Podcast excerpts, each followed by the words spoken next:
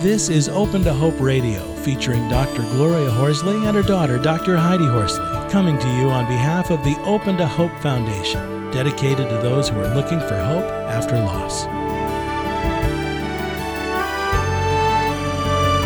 Now, here's Dr. Gloria. Welcome to the Grief Relief Show. I'm your host, Dr. Gloria Horsley, with my co-host and daughter, Dr. Heidi Horsley. Well, Heidi. Hi, Mom. Hi. How you doing? I um, just love the guest we're having on today because he's been on our television show, and so hopefully you'll go to our Open to Hope website and see Allen Klein on our radio show, where he's, I mean our television show, where he's talking a lot about spouse loss. But today we're going to move a little bit beyond that, right, Heidi? Why don't you introduce Allen and our topic? Okay, we are going to talk today about embracing life after loss. And like you said, Allen Klein is our guest. Allen discovered the therapeutic value of humor after his wife died at 34. He now shows others how to lighten up loss. He is a recipient of several speaking awards and the author of 19 books, including The Healing Power of Humor and Learning to Laugh When You Feel Like Crying. Welcome back, Allen. It's wonderful always to be here. I'm really lucky today because Allen's in the studio and I get to look at his smiling face. and we get to laugh together because uh, Allen is a jollyantologist, right, Allen? A little change there, jollytologist. Oh, jollytologist. Right, Okay. right. Okay. How did you decide that humor was uh, important? Well, it started out of uh, what some people call a tragedy. My wife uh, passed away at the age of 34, but she had a great sense of humor. And I remember in the hospital, it's my signature story, and it's a wonderful story of how humor and tears are so close. But she was in the hospital and she had a copy of Playgirl magazine with the male nude centerfold. And She said, Allen, I really like this picture this month. Can you put it on the wall by the bed over there? And I said, Ellen, it's a hospital. It's a little risque for that. And she said, Well, maybe you're right. She said, Why don't you get a leaf from the plant and cover up that part? and I did that, and things were fine for the first day, fine for the second day, but by the third day, the leaves started shriveling up. and you know, we would come home from the hospital and just remember that one little moment. And then we would start to laugh. And it wasn't a lot of laughter, but it was maybe five or 10 seconds, but it helped us rise above the situation, gave us a little reprieve, and gave us that perspective that humor always does. Right. And, I- and I bet the staff joined in, didn't they? Oh yeah, when they came in the room and looked at you know the shriveled up leaf, of course. so um, you know it helped people or laughed to help people around uh, someone who's seriously ill too. Right. Well, talk about looking for books after she died and reading and how you got into doing other things. Right. I um you know she was 31 when we found out she had terminal illness, so those three year difficult three years. And after she died, I started looking for books on uh, grief, and they were big, fat books, 200, 300 pages. I didn't want to read all that. Most of them told me how I'd be depressed, how I'd lose my appetite, how I may not sleep, how I, you know, and I thought, I don't need this kind of book. So years later, I wrote a book that I thought if I was grieving, this is what I'd need. I'd want someone, a book that maybe held my hand as I'm going through this process, that would give me inspiration and hope to live to the next day. And so I wrote Learning to Laugh When You Feel Like Crying. And it's about five stages going from loss to laughter. It's not a funny book, but it's an inspirational hold your hand book. That's interesting because uh, the Kubler Ross stages are the five stages, and Right. uh, she goes, And I thought if she had five stages, I want five stages, but mine all begin with L losing, learning, letting go, living, and finally laughing. and, and it's I've got it right here. It's a wonderful uh, book, and let's just go. Uh, give us some of the taste of what's in it. Okay, well, first, losing. I think at some point we need to realize that we have lost someone. You know, we can't deny that. Kubler Ross talks about denial, but at some point, and the other thing we need to realize that, as Woody Allen said, birth is a fatal disease. you know, if you're born, you know you're going to die. I mean, I don't know anyone who hasn't. I think he also said, I, I don't mind going to funerals as long as it's not my own or something. yeah, lots of great quotes about death and dying from Woody Allen. But at some point, we one, two things. One, we got to realize we're going to die at some point, and two, that what if we didn't die? What if nobody died? What would this world look like? I mean, we don't have enough people to. It would be The Walking people. Dead, which is very popular right Yeah, now. exactly, exactly. I was thinking Steve Jobs. I think didn't uh, he gave a talk at um, yeah at, at Stanford. Yeah, what was it he said, Heidi? That uh, death is the most brilliant invention ever. Uh, well, I think it's like nature's way of cleaning up the universe, you know, because it we it wouldn't make sense for everyone live forever. And would you ever get anything done? No, Right. I have eight hundred thousand years. Why would I get it done today? Yeah, So- Heidi, what's your thought on that? Well, I think I think like Allen said, would you ever get anything done? Because the fact that you know that you're not here forever creates a, some anxiety, and, and and a certain amount of anxiety can be positive because it can propel us forward. Where we want to leave our mark on the world and we want to accomplish things before we do die. Yeah, and I think death of a loved one, I c- certainly for me, when my wife died, I realized I have X amount of time left. Mm-hmm. I don't know what that is. And if I want to share my knowledge or whatever with the world, I've got to do it. So the second is so it's it's accepting the loss, so losing, then learning. I think death is such a great teacher because we go along and things are fine, we don't learn. But once something like death or life challenging illness hits us on the head, suddenly we're learning all these things and, and We have to stop and pay attention. Exactly. Whether we want to or not. and and to realize we need to enjoy our life while we're here. I remember uh, who is it? Um, Robin Williams when he had the major heart attack and surgery. He said it showed me to appreciate little things like breathing. right. So I think I think death really opens our eyes that um, you know this why are we here and what am I going to do with my life and to enjoy life every day every moment.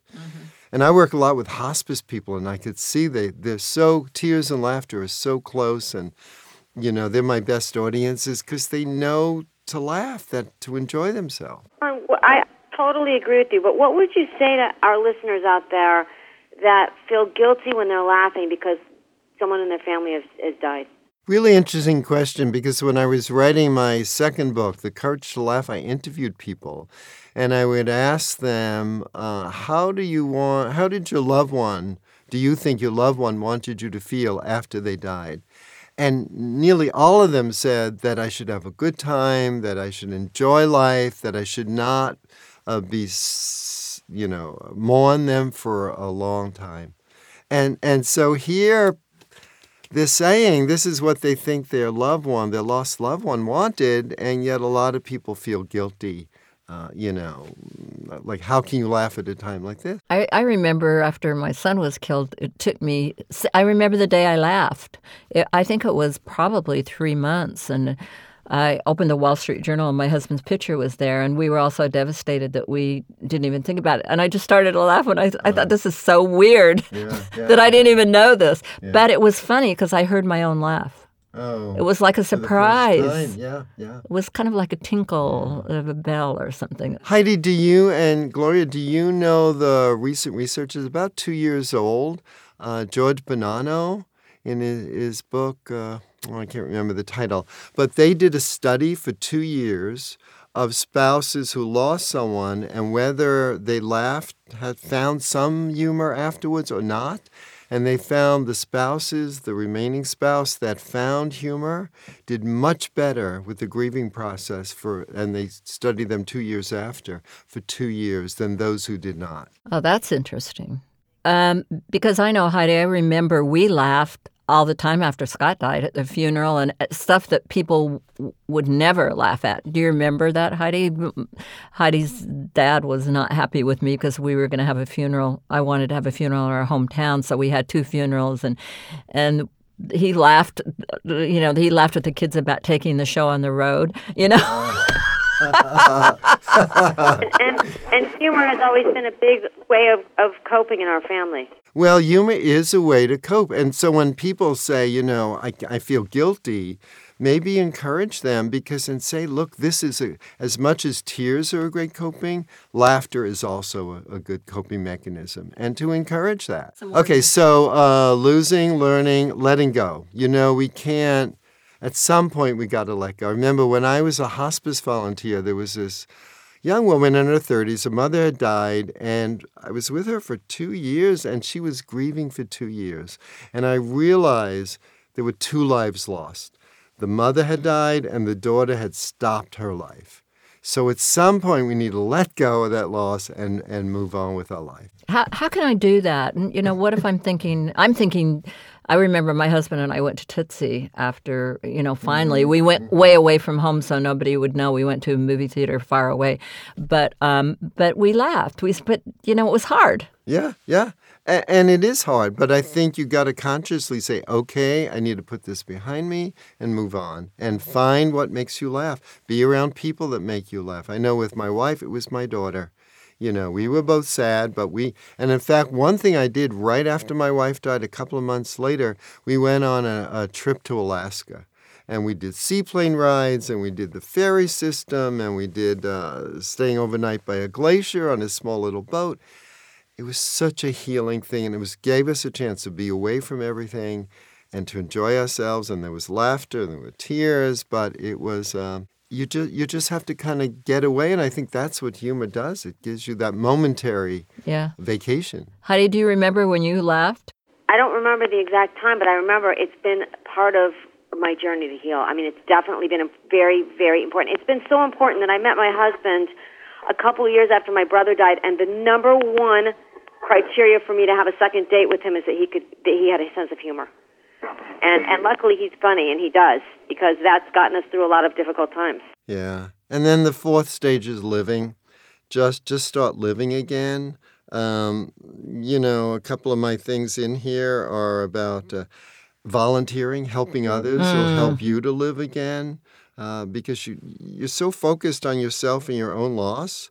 And uh, Yeah, that can really be a good step to to moving out. Just even even a small thing, knowing that you're giving giving something. Uh, and you know, I know people who during the holidays or when it's a really hard time will volunteer to soup kitchen. right, yeah, You know, exactly. just doing something for somebody yeah, else. And it's so nurturing for you.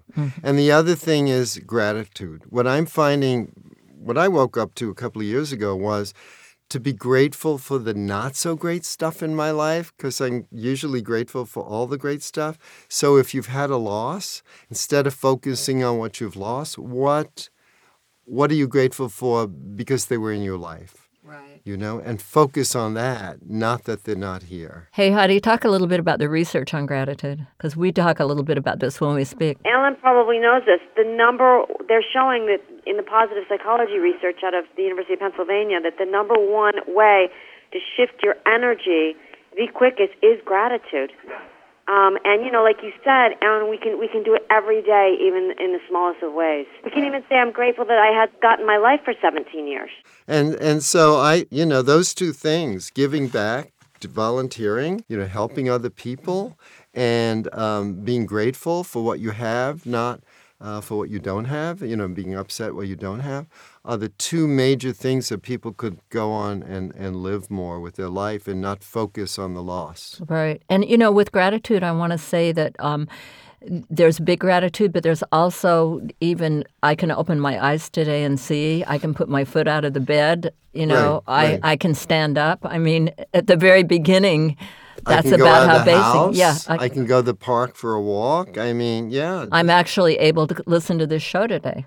yeah, just little things. It doesn't have to be anything major. Right, right. And then the last, of course, is finally when you've gotten through some of those, the laughter, to look for the laughter, to to find friends that help you laugh, to go to a movie like Tootsie or you know, or a favorite TV funny show, and just just embrace the laughter. And and maybe you're going to make it uh, a task for you to do. I mean, something that you're going to commit to yourself that I will laugh. I will find something to make me laugh. Yeah. And you know what I find, Gloria, is um, if I commit to someone else, so if I call a friend and say, you know, I need some laughter today, what can we do? Or you're a good joke teller, tell me a joke or whatever. Um, yeah, make that commitment that every day you'll find one little bit of laughter. Yeah, how do you talk about friends? Because we don't just need grieving friends, do we? No, and I always thought we did, and that that sets us up.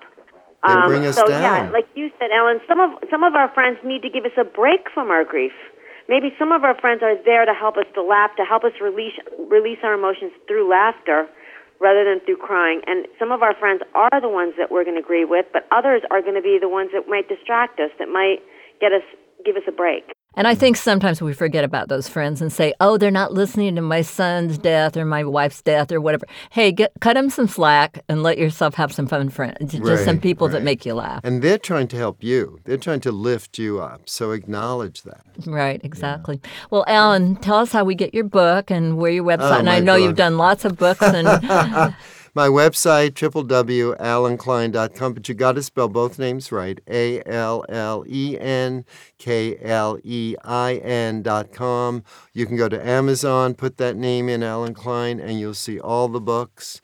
Uh, all 19 books are there, and uh, I hope they um, help you. That's why I write them.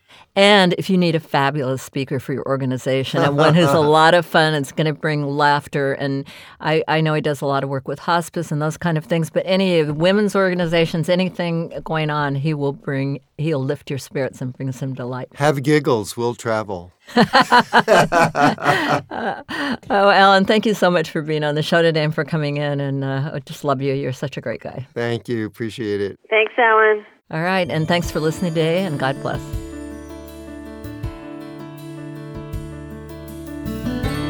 You've been listening to Open to Hope Radio, hosted by Doctors Gloria and Heidi Horsley. Like today's edition, all of our past programs are available on demand at opentohope.com, along with helpful articles, videos, resources, and links to help get you through the toughest time of your life. You can also follow us on Facebook and Twitter and sign up for our monthly newsletter.